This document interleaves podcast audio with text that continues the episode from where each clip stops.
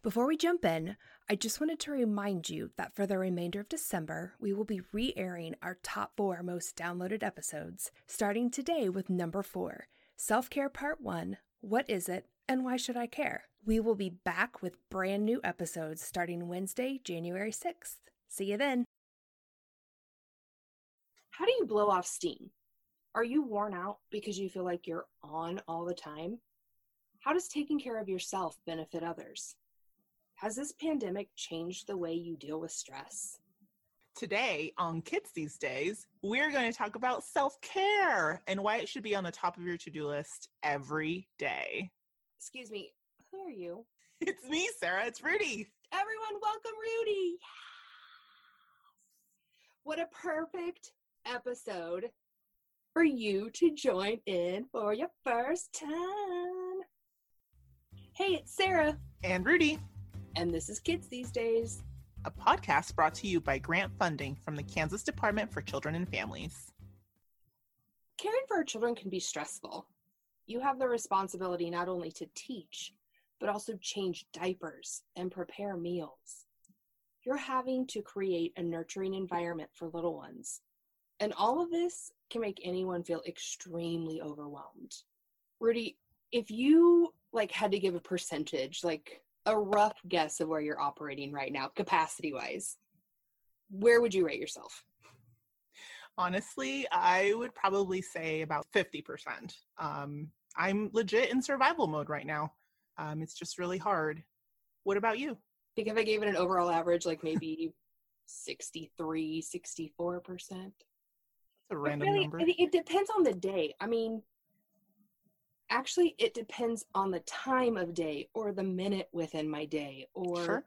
how many zooms i had today or yeah i mean is it really possible for anyone to operate at 100% on a given day i think it's safe to say uh, 100% is not achievable right now right the world is not operating at 100% right now we're still having to do all of those things that we did when we were operating at full capacity. Mm-hmm. You know, we still have those same expectations being laid on us as professionals, as parents, as spouses, friends, coworkers. You know, kind of like we're all cups of coffee sitting on a hot plate. And when the hot plate is left on, the coffee just starts to evaporate. And if we're not pouring more coffee into that cup, it burns out of the bottom. That's a really good way of thinking about it. And that's what happens when we have all this unrelenting stress. It's called burnout. And we all hear about burnout. It's that, you know, physical, mental, and emotional burnout where we are just not at full capacity. Our coffee cup is definitely not full. Have you seen some of those coffee cups? Like people actually then drink out of them later. And you know, if we're lading our body right. those coffee cups, hmm so so what do we do is it hopeless mm-hmm. i i know some days it feels hopeless but you know i think can are there ways that we can prevent that burnout or maybe take the bite out of that bitterness a little bit? Oh for sure but i think it takes a lot of self-awareness for you to recognize when you're burnt out. You know you have to figure out what those boundaries are and then you have to draw them around what you do so that you can tend to your physical and emotional well-being. I mean think about it. You have to practice self-care. I feel like i have heard that so much lately legit like every third email in my box i sent you an email i forwarded you an email from you did office the other day that was mm-hmm. like five steps to self-care and i hear it on the news and i think that i think that this can be confusing, right? Self care is probably going to look different for everybody. You think? And it's a product of the time. That's why self care is being so emphasized right now. Like you said, your doctor's office, everybody is talking about self care, but they're not really explaining how we're supposed to do it. True. So let's hit our people with a solid and genuine definition the way Rudy and I define self care is that self care can be activities and practices that we engage in on a regular basis to reduce stress. Self care also helps us maintain and enhance our short and long term health and overall well being. And the most important thing, I want you guys to hear this and take it in and sit with it and give it space. Self care is not selfish. What does your self care look like? Well, just knowing you and knowing me, I know our self care is going to look very different. Um, mine depends a little bit also on what's going on in my life and how much time realistically I can dedicate to myself. And like you said, that has a lot to do with parenting sometimes. I feel like it's really hard to put your needs above, you know, your family and what everybody else needs, especially if you've got little ones who really rely on you for everything. I think my self care tends to surround mindless tasks around the house. Um, mm. I like to also watch cooking shows and I like to watch and judge them. and I like to think about what I would do differently in the kitchen and, and how they ruin their yummy cookies. But so do you like to like look at those the Pinterest fails or whatever? Oh, you know it. What did you expect and then fail? Uh, I also enjoy crafting. I mean, I know that that's one of the things that you enjoy as well. So is that what your self care is too? Definitely sewing, podcasting. I mean, and I'm not saying that just so that you guys listen more, but it has been self care and that made me very self aware of yeah. a lot of things about myself, which I guess self awareness is knowing things about yourself. Right. And then hearing great comments from people who listen yeah. and knowing that what you're saying and doing is reaching people. I think that mm. that's really great that is such a part of self-care and self-awareness is being able to take compliments from other people. And it's really easy That's for me to do that when someone says it on the phone or via text but to have one of my capital f friends tell me to my face over zoom. So as you can see self-care is easy. In a plane emergency right you know they talk about that whole why is it important to put your mask on before you put others on? Right so if we equate that to self-care, that actively looking after your own mental health and well-being, you can be more effective in your support of the young people you work with and and the other people you work with your your spouse right. your friends um coworkers have to be yeah your coworkers yeah absolutely especially right now i think a lot of people right this whole the whole idea of being quarantined in your mm-hmm. home right? Maybe if you're on zoom every day you're only you're only seeing your coworkers. But i think the idea really is and we kind of talked about this at the beginning of the episode but um, you have to be at capacity and know what your capacity is to be able to care for others in that physical mental emotional. And we'll talk more about capacity and what it means right after a quick break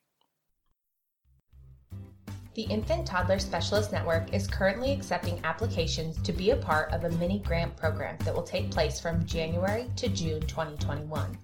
The goals of the program are to improve the quality of childcare for infants and toddlers and to increase the number of infant toddler childcare slots.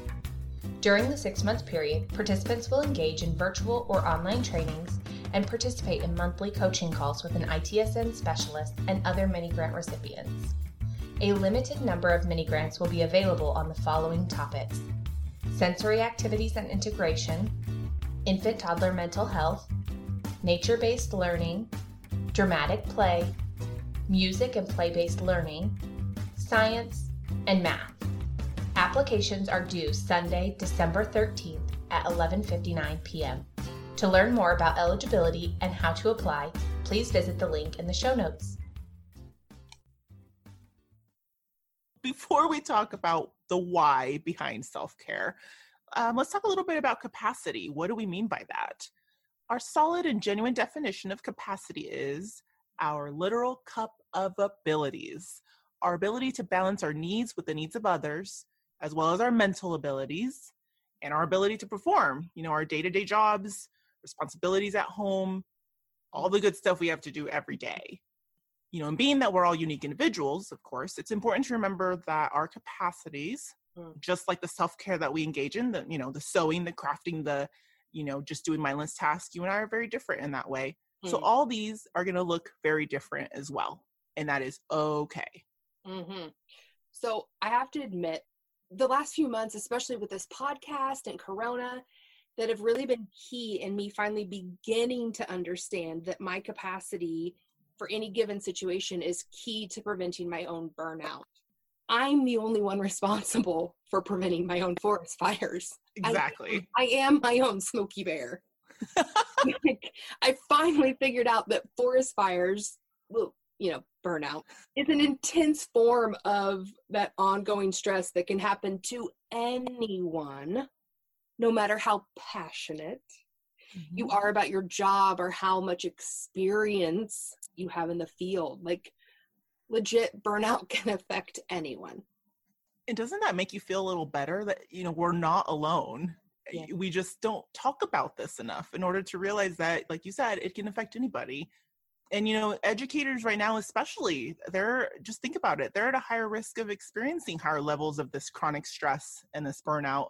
Think about the duties and responsibilities that you know educators can go through on a day by day i mean you talked a little bit about meal prep and diapering and feeding and cleaning and lesson planning shall i go on i mean those outside expectations that mm. honestly sometimes they're not developmentally appropriate you know other parents mm. other educators or legislators sarah the legislative body has such a unique challenge mm-hmm. in being responsible for the people and they operate from that place of looking at the big picture. And i think you know we've experienced the benefits and the not benefits of legislative control but i think that recognizing legislators and parents and educators mm-hmm. and, and coworkers are people too right? Exactly. And, and and then because then that's our job as educators is to advocate and speak out for those kids. But that's huge. My goodness, if we're talking about stress and burnout, now you want me to add advocate to my list of things to do mm-hmm. during a pandemic? Right. Right? How do you advocate for others and yourself in that situation? It's no wonder that our previously full cup seems perpetually empty. Mm-hmm. Or at least less than half full. For sure. You know, our responsibilities are not the only thing that are making us feel burnt out. Mm. You know, we want to feel supported in mm. our jobs. We want to know that we're valued in our hard work and, you know, not feeling like we're valued. That can easily lead to burnout as well. I mean, just take this for example. There was a report by the Learning Policy Institute. It said that between 19 and 30% of teachers leave within their first five years of teaching. I can't imagine. Well, think that. about so many teachers right now. I realize it is very timely for us to talk about COVID and the pandemic and mm-hmm you know, I know you and I've had that conversation about not mm-hmm. over COVIDing, but I think it's really important. You know, if we already have the statistic that between 19 and 30% of teachers leave in the first five years, mm-hmm. I'd be real interested to see what right. those statistics look like in the next couple of years. Here's the other thing I'm thinking about what about parents? I mean, I know it's not an easy job keeping tiny humans alive. It's super easy. I mean, it seems like the examples above would apply to parents even more so right now. Yeah. I think many parents have had to become that formal educator for their child. In mm-hmm. addition to all the parent stuff, the money maker, food provider, bath giver, book reader, whatever. And I would imagine that that's pretty stressful. And I'm also pretty sure that you can't leave that job five years in. You know, Sarah, sometimes I just wish I could. I'm just kidding. You know, I have a I have an 11 month old right now, um, and since March we have had our parental abilities put to the test mm-hmm. time and time again, as I've shared with you um, outside of the podcast. So, you know, our child care program having had challenge after challenge due to COVID and everything that it brought with it, and you know, at the end it just became it was just in our best interest mm-hmm. to bring our son home and eh, full time. Yep. You know, he's so much happier now. Um, he doesn't have quite a challenging time, challenging behaviors like he did in childcare, and that's that's nobody's fault. That's just a mm-hmm. product mm-hmm. of COVID, and I think that that's important to remember. Is we tend to want to put blame on something, when and self care sometimes just needs to happen. just needs to happen. But yeah, he is so much happier now you know, it doesn't take away the fact that my spouse and I work from home still. and yeah. my spouse goes to school as well full time and we have a mobile child who has started to cruise along yes. the couches oh, and you know we somehow have to manage to bathe and feed ourselves as well so important for me as a mother and as a professional to remember to engage in the self-care and now more than ever it's so important to prioritize because of those you know there's a bunch of different roles that i'm in now mm-hmm. and you know if i don't engage in self-care you know what's that going to do to how is that going to affect my job my roles as a mother as a you know professional as an educator as a wife mm. as a human being mm. so you know sometimes can't manage the time and space to do it right? Sometimes there's just no time or space. And that's what we say to ourselves in order not to do it. Um, but I do think that we need to try. We talked earlier, self care is not selfish. Right. I feel like you just put that into words. You know, is it easy? Heck no. You know, no. especially when you have tiny humans and mm-hmm. other humans that depend on you. Mm-hmm. I think what I took from what you just said, what I heard you say is that yes, it's important. I can't fully imagine how difficult it must be for you to be able to put yourself first, to draw your boundaries, to make sure that your cup is more than empty. But I know that when you put yourself first, that you can more effectively help your little person and your big person. Mm-hmm. And with self care, that's what we're trying to do. We're trying to refill our cup to increase our mental capacity to be the best educators and moms and dads and spouses and coworkers that we can be. Yeah. I was just thinking when you said that about how important it is to be modeling self-care for those little ones to see when you just I just had this moment of realization that by telling my son that you know when he understands that mama needs five minutes to just wash her face or to use the restroom uninterrupted something as simple as mama's going to get herself a sandwich because mama hasn't eaten and it's very important to feed ourselves.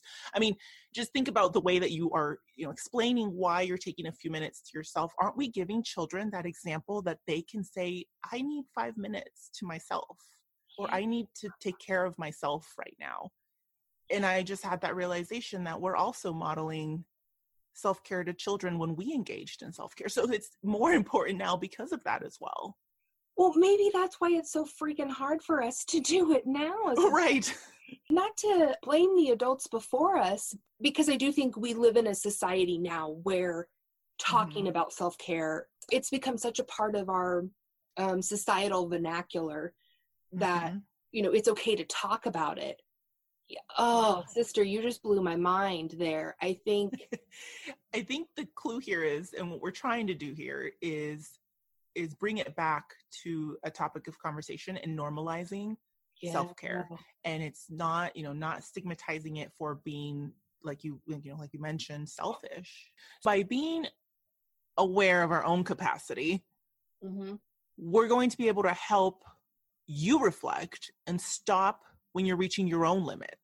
That requires me to acknowledge your limit and embrace mm-hmm. that you're at your limit and then model you through that. I mean, I feel like doing that helps you become a more focused educator, a more focused parent. Now, you know what self care is and why it's so important. Maybe you're wondering, how do I do it? What is the recipe for self care? Well, guess what? We have created a short self care checklist that you can fill out to see where you are in your self care journey. Then next week, we're actually going to give you some tips and tricks and concrete practices that you can actually start using um, that very same day to take the next step in your self care journey. Be sure to check that out in the show notes. You can download it, print it, slap it on your refrigerator. Remember, self care is not selfish and it takes practice. It is a daily and long term activity that is meant to enhance your overall well being. Stay tuned for next week's episode, Self Care Part 2, where we talk about how to engage in self care. Kids These Days is a co production of the Casito Kids Infant Toddler Specialist Network and Workforce Development Programs. These programs are supported through a grant from the Kansas Department for Children and Families Childcare and Early Education Services. However, information or opinions expressed herein do not necessarily reflect the position or policy of the agency, and no official endorsement should be inferred. If you have questions, comments, suggestions, or want to share your practice related to this or previous episodes, please email us at kidsthesedayspod at gmail and follow us on Instagram and Facebook at Kids These Days Pod. Be sure to check out the infographic and other resources for this episode in the show notes below. And don't forget to hit subscribe. This episode was written, recorded, and edited by Sarah Holmes and Rudy Benavides. Infographics by Rudy Benavides. Music track Hackbeat by Kevin MacLeod.